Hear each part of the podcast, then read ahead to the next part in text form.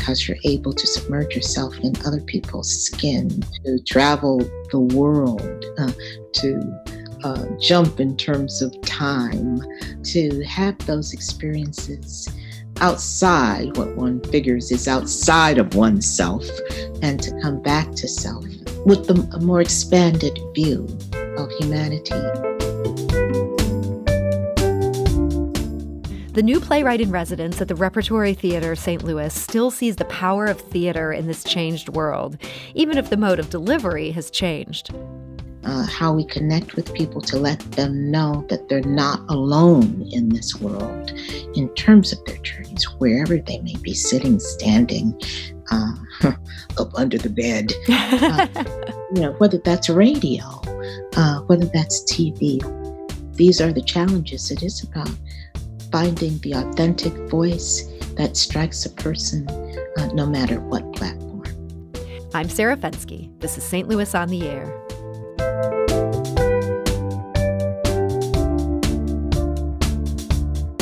You may remember Regina Taylor from her role as Lily Harper in the 1990s TV show I'll Fly Away, co starring Sam Waterston. Regina won a Golden Globe Award for Best Actress, three NAACP Image Awards, and two Emmy nominations. Her film and TV work also includes Clockers, Courage Under Fire, Lean on Me, and Lovecraft Country. She was also the first black Juliet in Romeo and Juliet on Broadway. But Regina isn't just an actress, she's also a playwright with a host of critically acclaimed plays to her credit. She continues to write today, exploring what it's like to be black in the year 2020. And she'll be doing some of that writing from St. Louis. Today, the Repertory Theater of St. Louis announced that Regina Taylor is its Andrew Mellon Grant playwright in residence, and she'll serve in that role for the next three years. And she joins us today to talk about it. So, Regina Taylor, welcome to the show. Oh, thank you so much. Very happy to be here. So, you've got a lot going on and a lot going on in Hollywood, including Lovecraft Country. What made you want to take this job in St. Louis? Well, uh, I love the theater. I uh, grew up in, in theater uh, as a writer, and uh, I also have a great admiration for Hana Sharif. Mm-hmm. Uh, we've known each other for a long time, so when she got her new position, she gave me a call, and I immediately said yes. She is so fierce and so brilliant. I wanted to be on her team. That's great. And so Hana Sharif, our listeners may remember we've had her on the show a couple times. I know she recently had a baby, so it's been a little while, but um, she's now the director of the Repertory Theater and, and, just doing some amazing stuff in her first couple years there.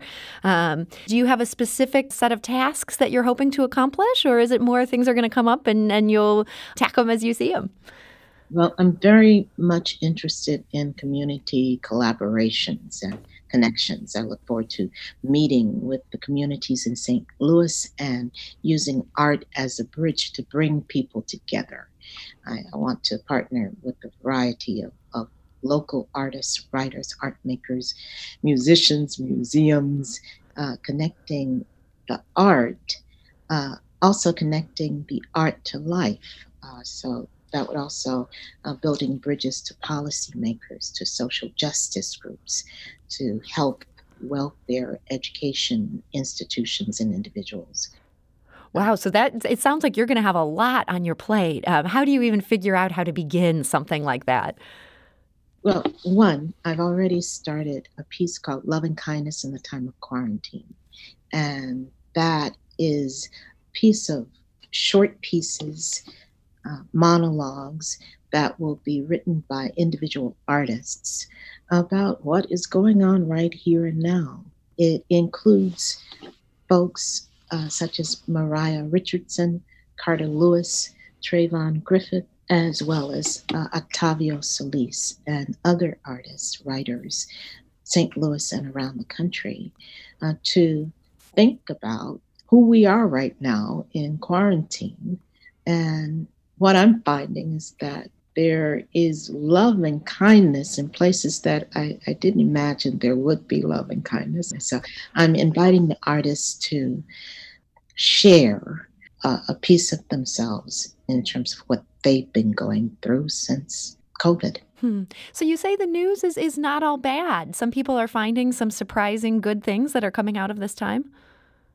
Yes, I think this is time that tests our humanity, tests who we think we are and what we're capable of. And are you writing a piece uh, personally for this project, or are you just facilitating these other people that are, are contributing their pieces? I'm, I'm mainly um, curating and directing these pieces. I, I, have a piece in mind uh, that I, I, may contribute as well. And the piece, your personal piece, is, is that something where you're focused on something that's more the surprising kindness, or as you say, also some surprising things that where people maybe haven't responded so well? Uh, I'm looking at both sides of it uh, within an individual, mm-hmm. who we are, how we've been raised, uh, how uh, those things that we believe in are are tested. What do we have to learn that's new?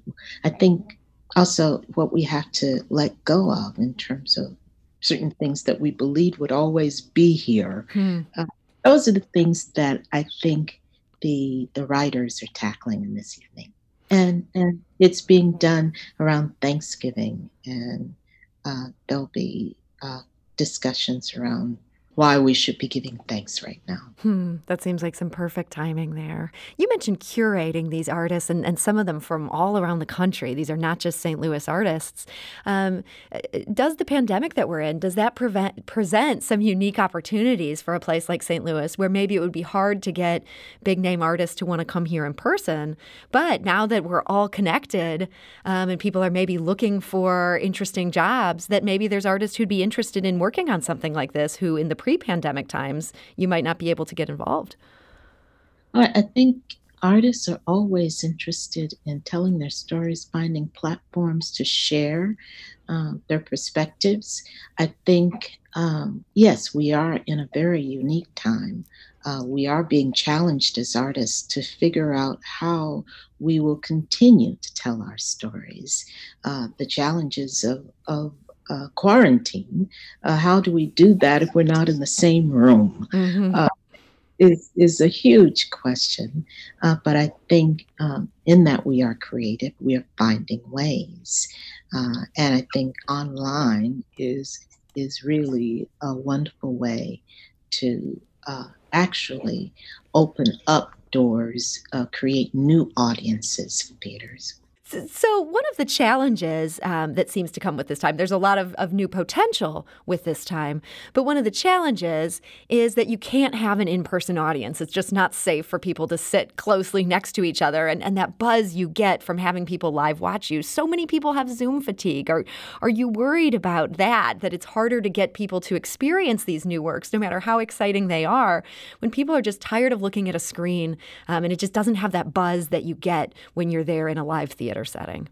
Well, uh, there are differences between um, theater and, say, TV film. I, I, think people are drawn towards stories, whether you're sitting around a fire uh, uh, where we started uh, sharing our lives. It is how we make connection to truths about our journeys uh, how we connect with people to let them know that they're not alone in this world in terms of their journeys, wherever they may be sitting, standing, uh, up under the bed.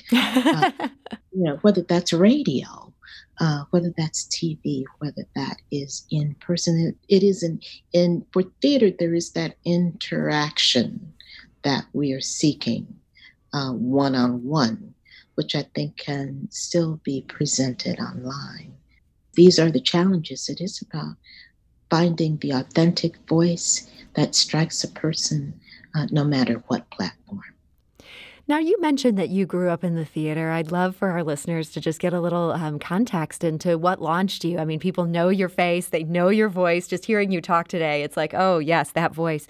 Um, but tell me a little bit about how you got started. I, I understand you grew up also in the middle of the country. I grew up in Dallas, Texas, uh, south of the Trinity River in Dallas, Texas. Uh, my mother, uh, early on, taught me the importance of of words, of creativity, that it is a survival tool, creativity, uh, how that impacts every part of your life to be able to imagine oneself uh, beyond the square of dirt where you're born. Mm-hmm. that people try and place things on you in terms of names even before your first breath, uh, to use your own imagination. Uh, she introduced me to books. She also taught me how to write. Early, as far back as I can remember, I was writing children's books uh, with crayons and uh, construction paper.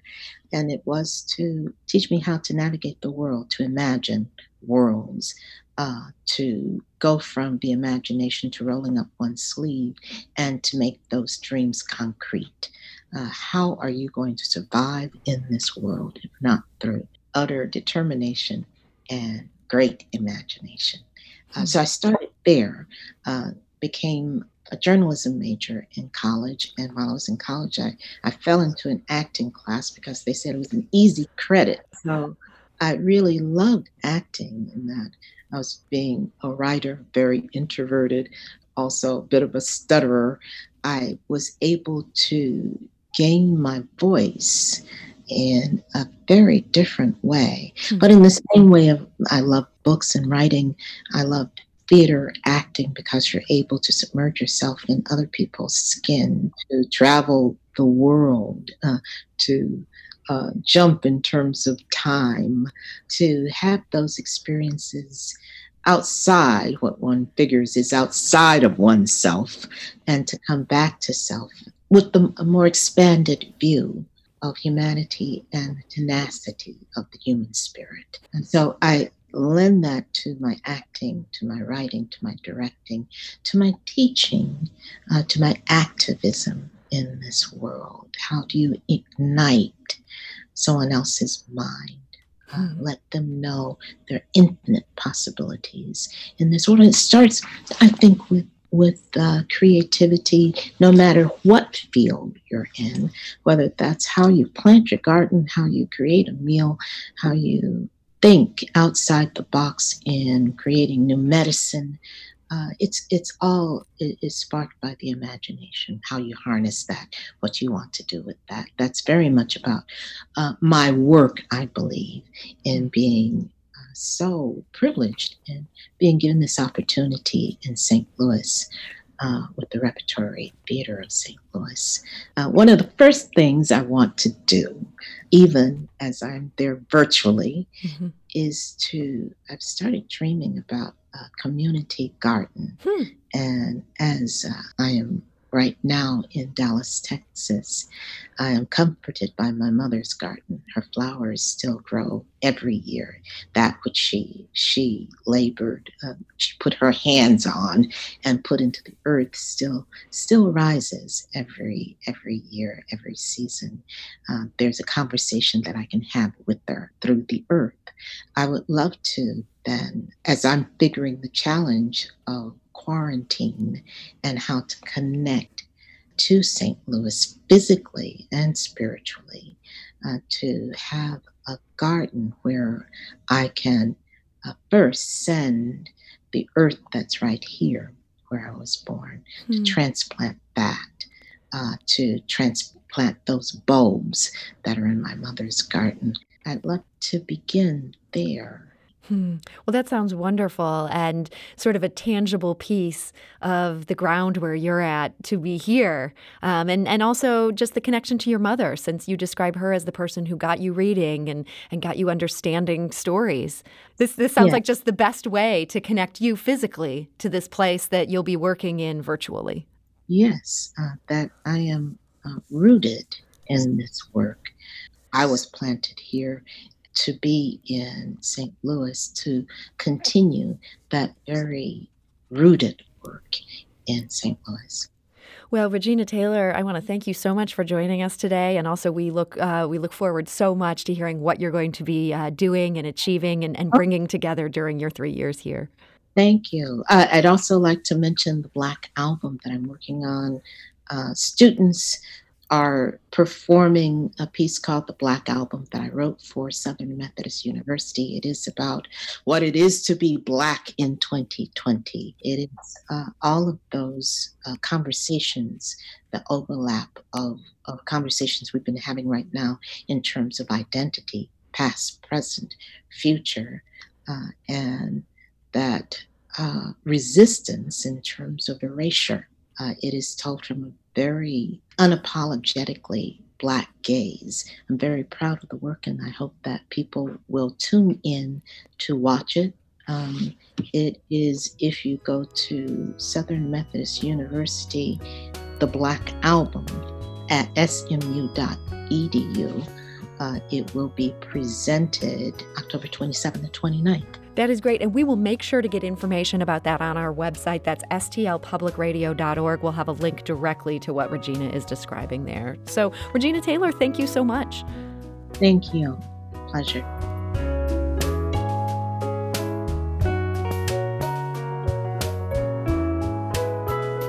Is listening to an episode of St. Louis on the Air part of your daily routine? If so, suggest us to a friend you think might enjoy our conversations and leave us a review and rating on Apple Podcasts on the App Store. It's the simplest way to help new people discover our show. Thank you.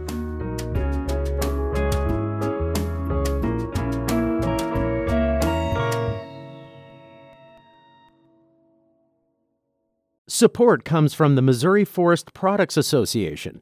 Missouri produces wood pallets, railroad ties, white oak barrels, hardwood floors, and more. Details on the variety of products made in the state are at choosewood.com.